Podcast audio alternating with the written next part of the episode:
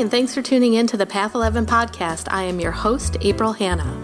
At the Path 11 podcast, we are here trying to deliver leading-edge research on consciousness, healing, and metaphysics. And just like you, we are trying to answer the big questions about life. Who are we? Why are we here? And what is our purpose? We hope by listening to our podcast, it will make each day you live on Earth a little easier to understand. And now for today's podcast. Hi, everyone. So today's guest is actually going to be a presenter at the 2019 Afterlife Awareness Conference. I'd like to introduce you to Mitch Metzner.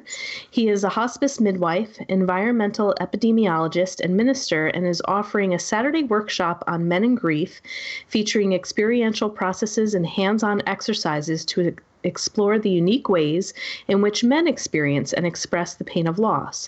He's also going to be presenting a breakout session on grief, gratitude, and hope at the end of life, and private sessions by appointment at the Afterlife Awareness Conference in Salt Lake City, Utah. And by the time this show comes out, our early bird special for the live stream will be over, but we are going to give those of you who would like to still purchase the live stream a discount. We're going to give 10% off, but you have to listen to the very end to get that code. So let me tell you a little bit more about Mitch and some of the work that he's also been doing in the world outside of this Afterlife Awareness Conference in Salt Lake City, Utah. As I said before, he is a hospice midwife, and he completed his postdoctoral studies in public health and received a PhD degree in human services from Capella University with epidemiological dissertation research conducted at the University of California, San Diego School of Medicine. Did I get that right, Mitch? Yes. All right. Epidemiological. All right. So he has had decades of experience as a behavioral psychology and clinical laboratory research scientist and public health educator working on various Centers for Disease Control and Prevention funded projects. He began home hospice work during the AIDS epidemic in 1982 and gained inpatient medical hospice experience beginning with the death of his partner, Chuck Lilly III, in 1994, later serving as a volunteer and trainer for hospice volunteers and professionals with the San Diego Veterans Medical Center, West Los Angeles Veterans Medical Center, and Anam Cara, a residential social model hospice project he co-founded with his late husband, Gabrielle Gelbart.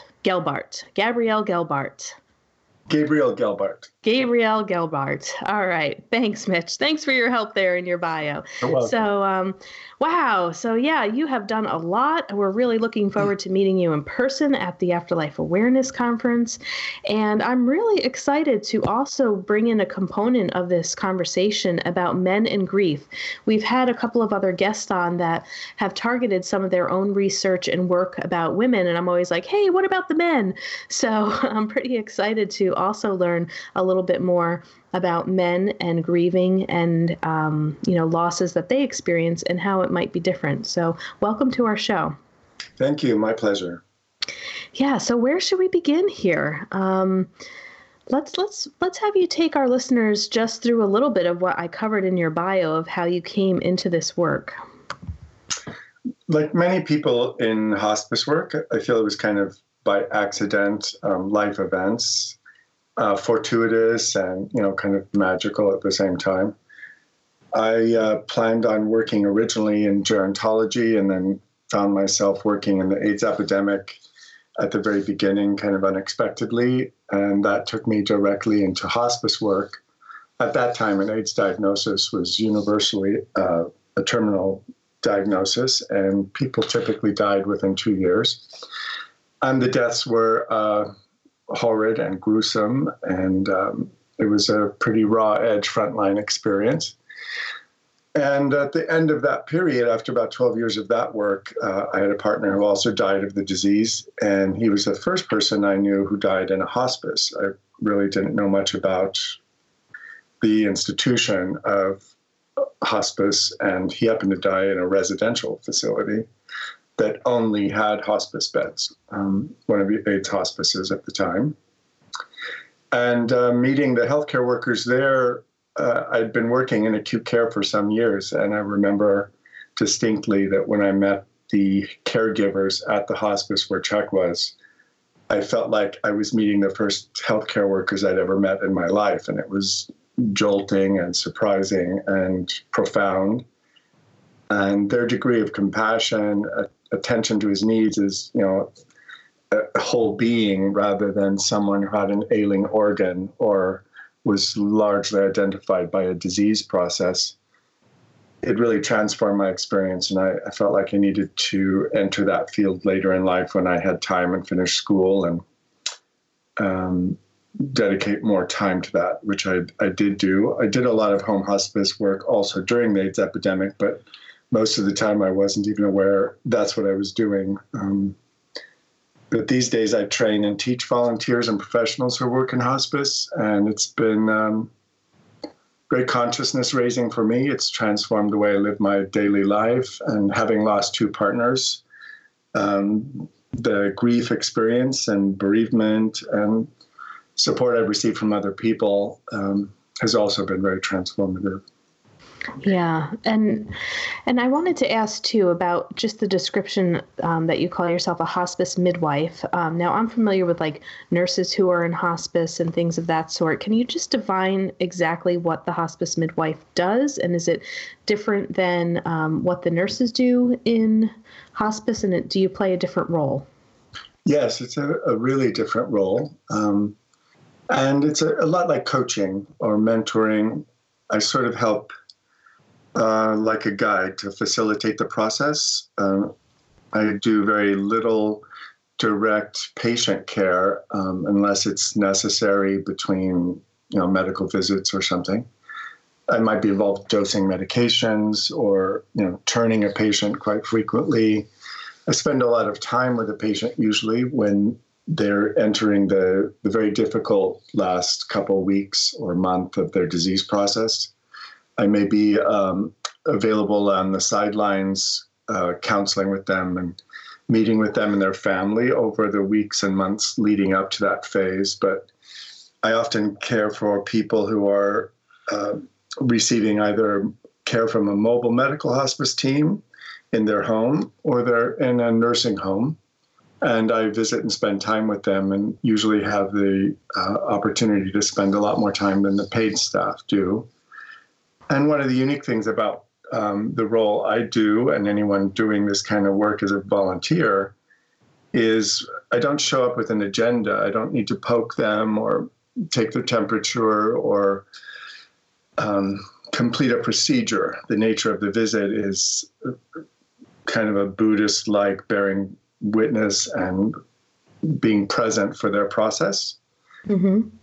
I may help sort of direct and nudge and cajole gently based on what I know about their journey, and typically hold up what I call a menu every day or every encounter with them for where they might be on their map of life, and try to do that very compassionately and sensitively, and help them embrace the stages of their dying process more consciously than they might do otherwise. Great. Thank you for that explanation there.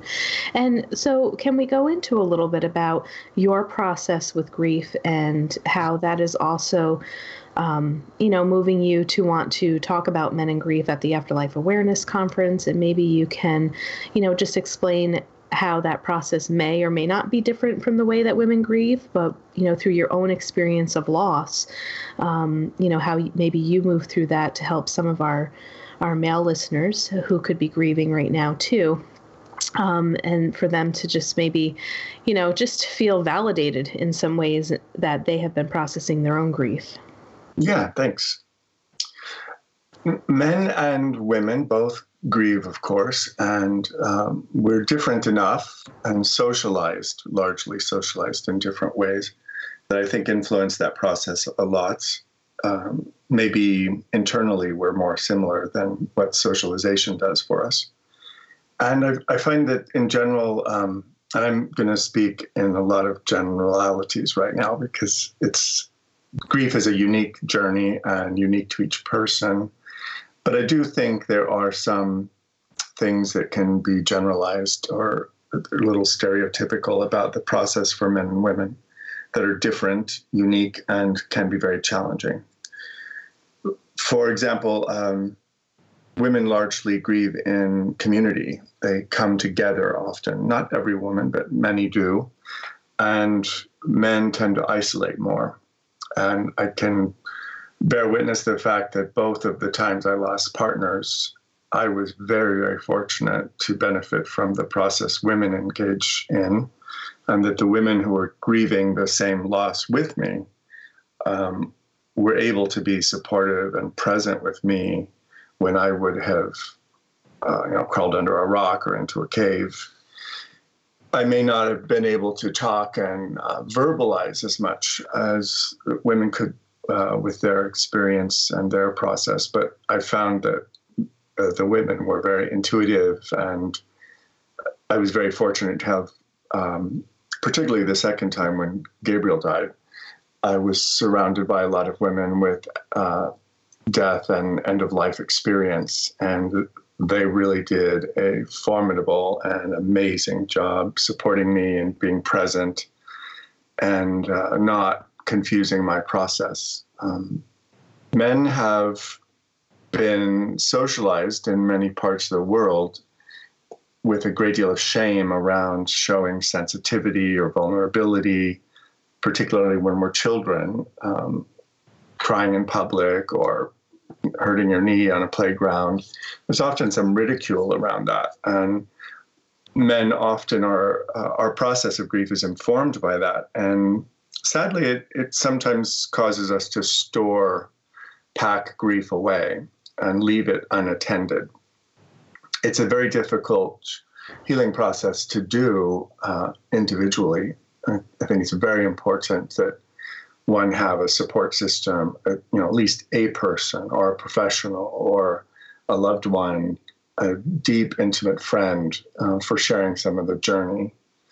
And then, as we all know, the people that we lean on in our support system go back to their lives sooner than we do.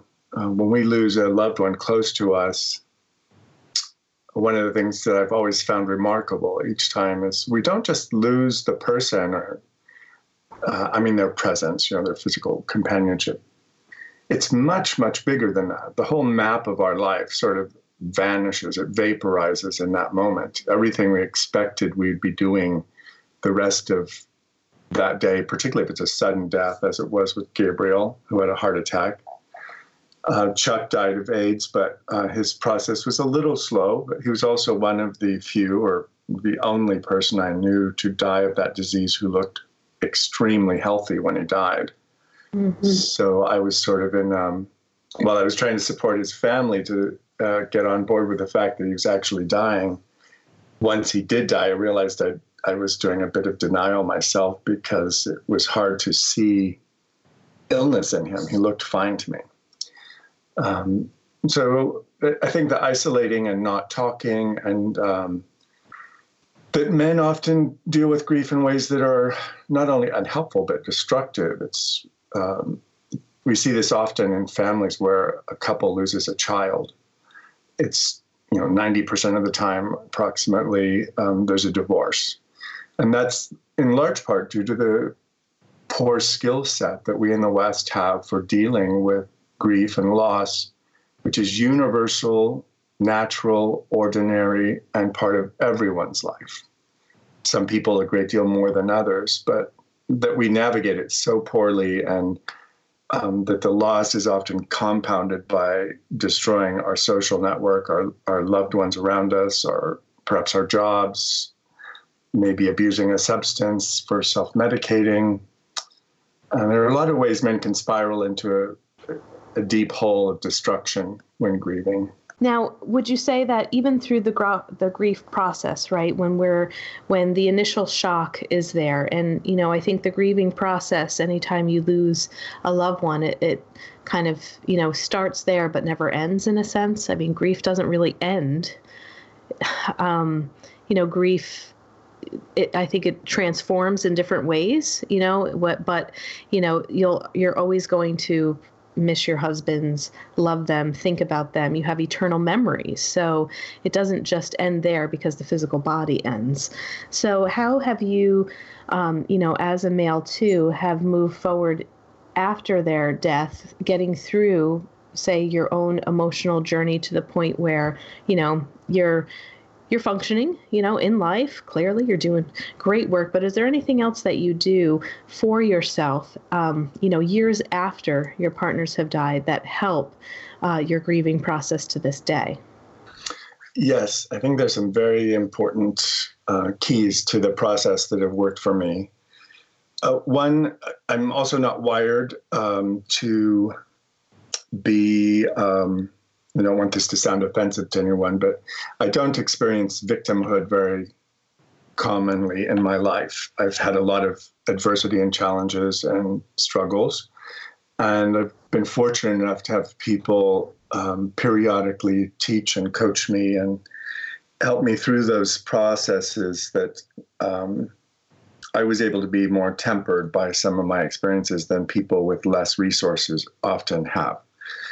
I find that the tempering can be a gift in a person's life and allow for measures of gratitude and compassion that aren't present otherwise or typically aren't present.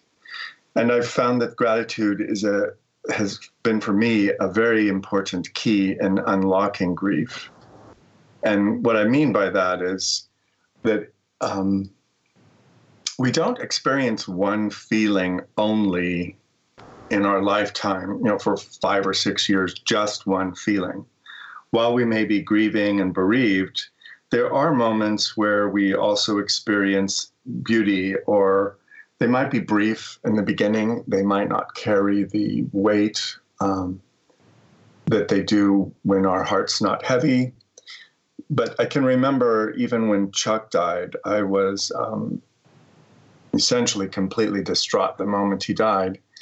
But ironically, he had a hospice room with a very, very high ceiling in a private room, and it had gigantic windows, you know, 16 feet tall or something. And it was a very overcast day in Virginia. And the moment he died, the sun pierced through the clouds and flooded the room with light. Mm-hmm. And I can honestly recall that in my moment of great despair, while I was actually wailing, I could see the profundity in that beauty and the mystery and magic in it without understanding what it was. Of course, I thought he had something to do with it, perhaps. Mm-hmm. And I do believe that our loved ones have ways and means of reaching out to us or around us, and that we may not be as in tune when our grief is dense and heavy, and over time it may get easier. There are other examples, but I think primarily for me, being able to find the gratitude, the fact that Chuck didn't suffer, that his body was riddled internally with disease, but he wasn't experiencing many of the things that so many people did experience with AIDS, and he didn't experience pain associated with it. He was surrounded by a loving family and dear friends in a great space. He lived a very, very short life that was, you know, he died at 25. So there was a blending of gratitude and shock and awe and disappointment, but it was all happening at the same time. And I was able to tease out the gratitude over time. I was not very skillful at the beginning. And the same thing when Gabriel died. I was a complete mess for some time. And I remember the first 5 months in particular were agonizing. And then I had an experience to explore gratitude and very deeply about 5 months after he died, and remembered the beauty of the relationship. And something that I had been aware of the whole time after he died, it had been such a magical and profound and the most significant relationship of my life at that time. His death was very sudden, but I was aware of the dilemma of not knowing how to feel bitter, frustrated, angry, given how beautiful and amazing and loving the relationship had been, how perfect the day had been before he died. And I was able to sort that out and find things that presented a sort of a conflict for me. The relationship had been too beautiful for me to translate it into something of bitterness and shutting down and closing myself off from others. My heart did shut down for a good while, but in some ways, I remember I knew I needed to resolve that. I wasn't going to allow myself to remain hurt and bitter and angry as a result of so much beauty in my life. Mm. Yeah, it's really sitting in that gratitude for it as opposed to getting angry and saying, I want more, right? Like, yeah, and we often, the frustration or grief that we experience is often for the more that we didn't have. Mm-hmm. And exactly. Like in the case with Gabe, I thought, I wanted decades more, but would I have done all of it had I been allowed just one day or 1 hour of the relationship and the profundity of, I was the only one with him when he died, the gift of that opportunity to share that with someone. And the same thing happened with Chuck. I was also holding him when he died. And as traumatic as that is in some ways, it's so profound. It's hard to imagine not being alchemically altered, letting a loved one go and sort of encouraging and helping them across, sharing that moment. So as bitter and traumatizing in some ways as it was, I wouldn't do it any other way. I wouldn't have wanted a phone call or for either of them to have been alone or with someone who didn't know them deeply. So I felt really blessed or fortunate. And it's that paradox of, sorting out the gifts, the profundity, the blessings inside the trauma and the agony, and not clinging to just one of those aspects. Right, exactly. Yeah, I just had a session yesterday. I do some energy work as well outside of this, and had a gentleman who had lost his dad. And, sometimes spirits make themselves presence to me. And I felt the presence of his dad in the room. And he was talking about his birthday. And I come to find out that the dad passed away on my client's birthday. And my client was, we weren't even talking about his dad or focused on this because this has been years and years ago, but he was coming in presenting with, wanting to just kind of release some things that could be blocking him and that are contributing to his anxiety. And then all of a sudden we're having this conversation and, his dad is in the room and talking about the birthday, and the dad died on his birthday. And he said, that's still something I carry a lot of resentment about.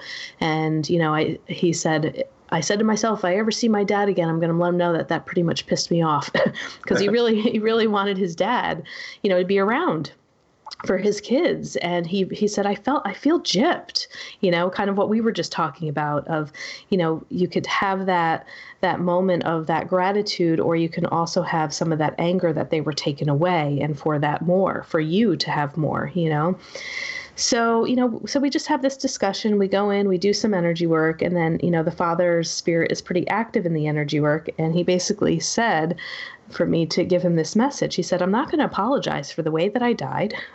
He said, he believed strongly in birthdays, and, his death was also his rebirth, and he was really excited that he could share that rebirth on his son's birthday. But his message was, I can do better work and more work in protecting you and my grandkids than I could have in the physical body. And during this energy session, his father shows me a car crash. And I said, does that make any sense to you? And sure enough, after his dad had passed away, you know, I think it might have been like a year or two later, he and his wife, he was in Vermont. He said, I have no idea how we survived. It was almost like the truck went through our car. There was an oncoming truck on a windy road in Vermont, and they survived. There was a car accident, but like they really should have been dead. And so, you know, it's kind of moments like that too, when you're speaking of gratitude. In working with that client, I felt like some of that resentment was able to release, and there was maybe more gratitude for the fact that his father was in spirit, because he knew exactly what his dad meant when his dad was telling me that story of, I can do better work up here than I can in the physical. And, you know, then kind of pointing out the example of the car crash, where we both interpreted it as if the father had a play in that in the spirit world to make sure that he was safe, that his son was safe. And you kind of, you know, I kind of saw that expression come over my client's face of gratitude is really the best word, and more love and acceptance rather than anger about it. Yes. I think, too, for me, something similar, one of the fortunate gifts, I think, of loving someone and them being on the other side is, ironically, I feel that we still have quite a connection to our loved ones, and that they care and are concerned about our well-being and try to assist us the rest of our lifetime to get together while we're here in our physical water bag. But I feel like they do it from a place of unconditional love, finally, where we're not judged. There's no way to annoy them or piss them off or disappoint them. Right. And it's a profoundly non-physical relationship, but it's much richer in some ways. And also, in my experience, Gabe happened to die on Father's Day. And I happen to be a father and been estranged from my son periodically much of his life. And we are kind of hit and miss on trying to work that out. And so it's always a loaded day for me. And I've lived most of my adulthood as a gay male. So gay men seldom observe Father's Day. And very few of my friends, you know, recognize Father's Day for me or acknowledge it. But Gabe did. And he's the first person who ever gave me a Father's Day card. But he died on that day. And I thought, like your client, wow, I already have a lot of energy on this day that's not positive energy. How am I not going to screw this up for the rest of my life, that this calendar event is permanently laden with grief? And I just decided, you know, that I wouldn't do that. I already had enough angst about that holiday. And very quickly thereafter, ironically, my son reached out. He saw something on Facebook someone had posted for me. And he discovered that Gabe had died and reached out in the most compassionate way he's ever, and the only time he's actually been that compassionate at all, essentially, was a direct result of discovering that Gabe had died on Father's Day, this day that my son and I both have some angst about. So my son was compelled and moved to be very compassionate. And again, I was, you know, struggling with that paradox. I felt like I got an aspect of my son as a gift, as a direct result from Gabe having died on that potent and a significant date. Yeah, that's a perfect example. Exactly. Yep. And I'm sure, I mean, can't assume, do we really have proof? We don't know. But it also makes you wonder, you know, not only with him passing on that day, if there wasn't some work in the spirit world that he did to either touch your son's heart or, you know, because like when you describe that, to hear it was the most compassionate that he had ever, you know, had been to you, and to reach out. I have to vote for that, you know, he was out there helping you and helping your son in some way, to be like, come on, kid, you know? Yeah. So I lost my husband, sort of gained my son back, and very, very strange. And I'm a scientist by training. I do have a spiritual life and spent some years in seminary, but my experience of the afterlife was really just a belief with very little awareness of it, and just hope and wonder if there was an afterlife. But as I've gotten older, I've had sometimes rare experiences with those that have passed on and loved ones that have made it vividly clear to me that there is an afterlife, that love continues after death, that these people we love in our life are part of our existence before and after we're here, and that they're deeply, deeply, deeply involved in our day-to-day, even the mundane minutiae of our daily lives. I don't understand how any of it works, what it looks like on the other side. I have very little understanding of that.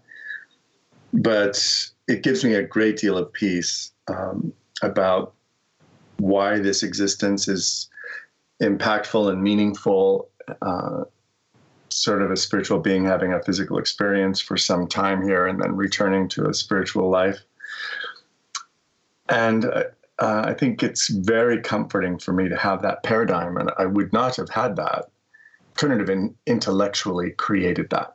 It's been a result of the experiences I've had and the direct experiences I've had with the dying that have really made it possible for me to have a degree of comfort and a perspective about death that is so much like birth that it's not laden with all of the torture and suffering that many people are experiencing.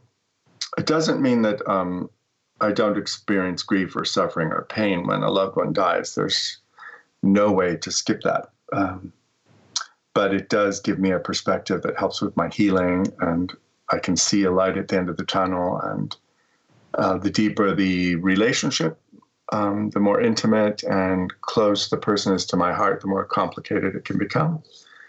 And if it's someone that I'm working with that I don't know well, or a family's asked me to help them, I can be much more objective and transformed by the experience, but I don't necessarily have to go through a great deal of trauma if it's right. Essentially a stranger that I'm coaching. I still experience it very deeply, but I don't feel that it lingers with me like a permanent wound or permanent aspect of my life, as you alluded to. Mm-hmm. I think grief stays with us. It's something we don't try to get over or move beyond. We learn to live with it and live with the gifts of it and the way it alters and tempers us. Yeah. And, as we're talking about that too, it makes me, I just find it interesting too, that even the word that we use to describe it, grief, right? We kind of like put it out there, like it is this thing, but it, as you said earlier, it's so much a part of life, as is love, as is happiness, as is frustration, as is our job and our work. I mean, it's all inevitable, yet we sometimes kind of hold it out here as something we're dealing with. But there are so many, aside from the death of a loved one, I mean, people throughout their lives are grieving. We're grieving throughout our lives constantly. Yes, it's sad that in the West, we've really sort of set this apart as if it's optional, something to avoid. We don't even have good structures in our culture. I remember when Chuck died, it was in the 90s, so LGBT rights had not advanced very much. We weren't able to legally marry, and although I worked, I was a project director in an AIDS program for the American Red Cross, I was only allowed legally one day of bereavement. And I found it so ironic that given the work I was doing, I was working at a humanitarian organization. It's like, are you serious? I mean, really, really? And my supervisor, I think, gave me 3 days ultimately, and that was helpful. But when Gabrielle died, I was also working for an LGBT service-type research agency, and they were much more generous. Gabe and I were legally married, and I think I had 2 weeks of bereavement or leave time really soak in the experience and try to become functional a little bit again before returning to work. Yeah. But even those structures, you know, they bear witness to how detached we are from this very natural, ordinary experience that much of human existence we were very acquainted with. The cycles of life and planting crops and animals dying and litters of puppies being born. And now that we are largely separated from the earth and the animal kingdom as much, and we largely live in cities, and all of our food comes in a cellophane wrapped or cardboard box, we're not as aware of the cycles of life. And right. It helps point. That detachment helps complicate grieving for us. Yeah, I've always thought the 3-day grief thing was like such a joke. I mean, 2 weeks is definitely more generous because there's just, I mean, on top of just the emotional self, there's sometimes for people, there's a lot of work to be done afterwards. You know, there's just like a lot of processing and a lot of energy that goes into, you know, experiencing it all. And, you know, 1 day, that's absurd. 3 days, I think that's absurd too. It's, okay, come back in 3 days and, you know, get back to work. Just get busy, you know, get your mind off of it. It's just not very humane in some ways. It does speak to where we lack, I would say, in the way that we take care of ourselves and our relationship with death in this Western culture. Yes, and I think it's also true that for many people, there are a lot of people that have not experienced a really deep loss of a loved one close to their heart. You know, they may have lost an uncle or a grandparent or perhaps a coworker, but it's not as common universally that every one of your coworkers or that your supervisor has lost a spouse or a child. So the human capacity for understanding this, I think, is also limited by the lack of experience of these deep losses. And I did find it helpful both times to seek a community of men that had lost spouses, because I felt my experience was too unique, and my friends that had not lost a spouse or been present holding a loved one who died often had a different experience, having been informed over the telephone, or the nature of their relationship was such that their experience was too removed from my own to relate to it and feel recognized. Right.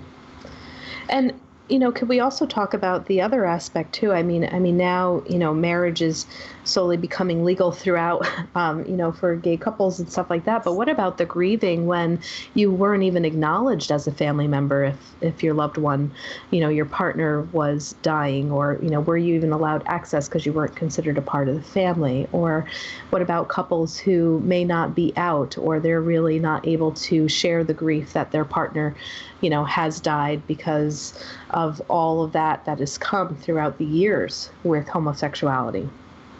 Yeah, that was certainly true with the experience of Chuck's death. His family was a very devout, fundamentalist Christian group that I'd grown up with as a child. So I was acquainted with the philosophy and practice and traditions around it.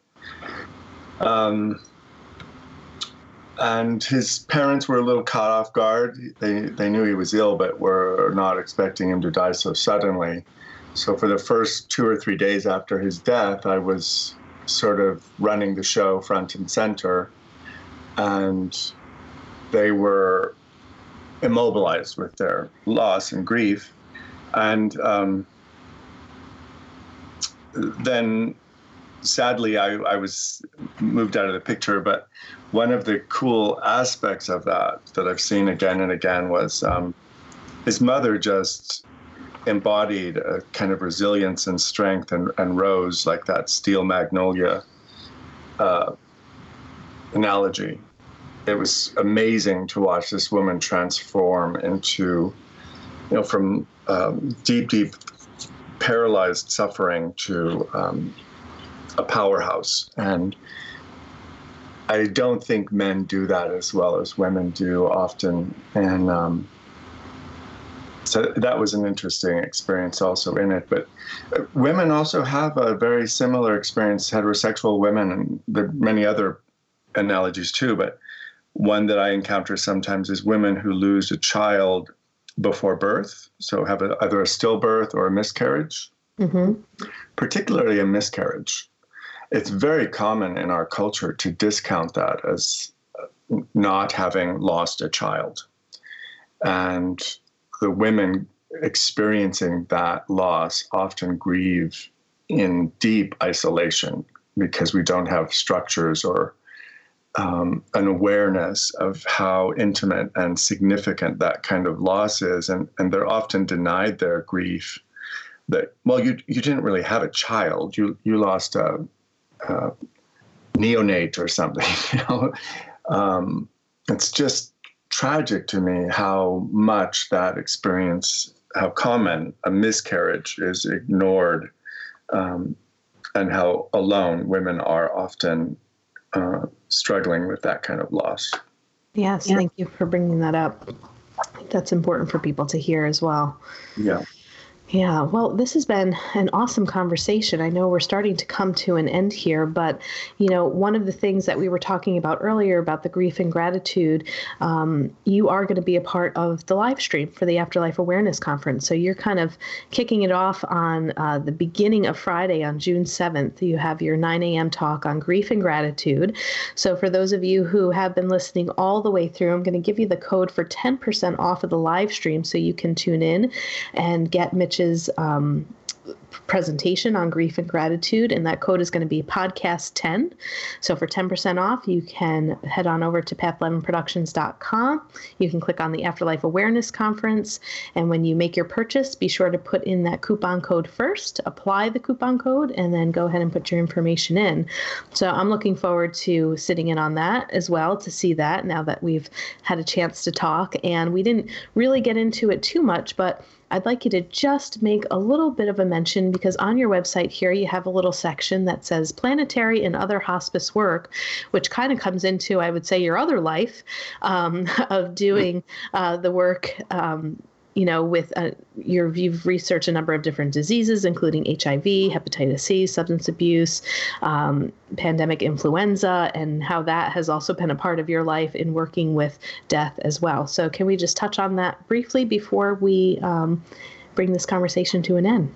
Yes, and thank you. So not long ago, I reached sort of a crossroads with my research work in public health. And part of it was the transformation that I experienced with my grief over losing Gabe, that the roadmap to my life was kind of rewritten, and what had been important to me, I saw through a different lens. And I became a bit frustrated with the lack of impact in the work that I'd been doing for decades, and overwhelmed by the gravity of the climate collapse crisis, and felt that anything else besides hospice work and addressing the suffering and loss and grief of the transformation that's going on in the entire ecosystem and the ecocide that we're perpetuating with fossil fuels compelled me to shift my focus to sort of an epidemiological model for climate change, and to explore the ways that we can find gratitude and hope and resiliency in the face of existential loss and risks as we're experiencing currently with climate collapse. I'm working on a book about it. I speak about it occasionally. And my experience in epidemiology and attending the dying deeply influences the model and all of the perspectives I bring to this topic. Wonderful. I think we'd love to have you back on after you have that book out, because that would be a really interesting topic to have. Thank you. Yeah. Well, Mitch, it has been a pleasure. We look forward to meeting you in person at the Afterlife Awareness Conference. That's going to be in June, Salt Lake City, Utah. I've never been to Utah before, so I'm really excited. I hope I get to see some parts of it while we're out there. And you know, thank you so much for just sharing your beautiful personal stories. I think that makes a conversation like this just so much more impactful when, you know, we're really just giving our stories, our real life stories of what we have been through and how we've come out the other end, and how these moments in our life can also bring us to our purpose in life and what we're supposed to be doing. So it was really great to have you on as a guest on the Path 11 podcast. So thank you so much. Thank you, April. Look forward to seeing you in Salt Lake. Thanks for listening to the Path 11 podcast today. I hope you all enjoyed this show. And if you haven't checked out our Patreon page, I'd like you to do so, because we are going to start putting some content over there that is only for our Patreon subscribers. You can get content for as little as donating $1 a month, and it could just be a one-time donation. We have other freebies over there that you can get depending upon how much you would like to donate. And again, it could be a one-time donation, or you can continue to keep your subscription on a monthly basis at that donation level. But I just put my MBT immersive experience, which was a four-day intensive meditation training in Tennessee with physicist Tom Campbell. I was listening to binaural beats, going to altered states of consciousness, having out-of-body experiences and life-changing experiences that I was able to bring back for myself, for my clients, for my friends. That was just out of this world. So if you would like to listen to that, I'd like you to head on over to path11podcast.com. You're going to see an orange button that says Patreon. Become a Patreon today, and you can have access to that podcast. And I would like to remind you to head on over to path11productions.com and check out the membership that we have for the Afterlife Awareness Conference. We have over 25 hours of footage with amazing speakers like William Buhlman, Thomas John, Terry Daniel, Suzanne Geisman, Suzanne Northrup, Linda Fitch, Austin Wells, just a few people to name off that were amazing. These workshops are just so valuable. So I think that you would really enjoy it. It's also a great thing to think about, to maybe give the gift to somebody who is struggling with grief. If you are looking for resources, this is a great conference to send people to check out. And thanks again for listening today.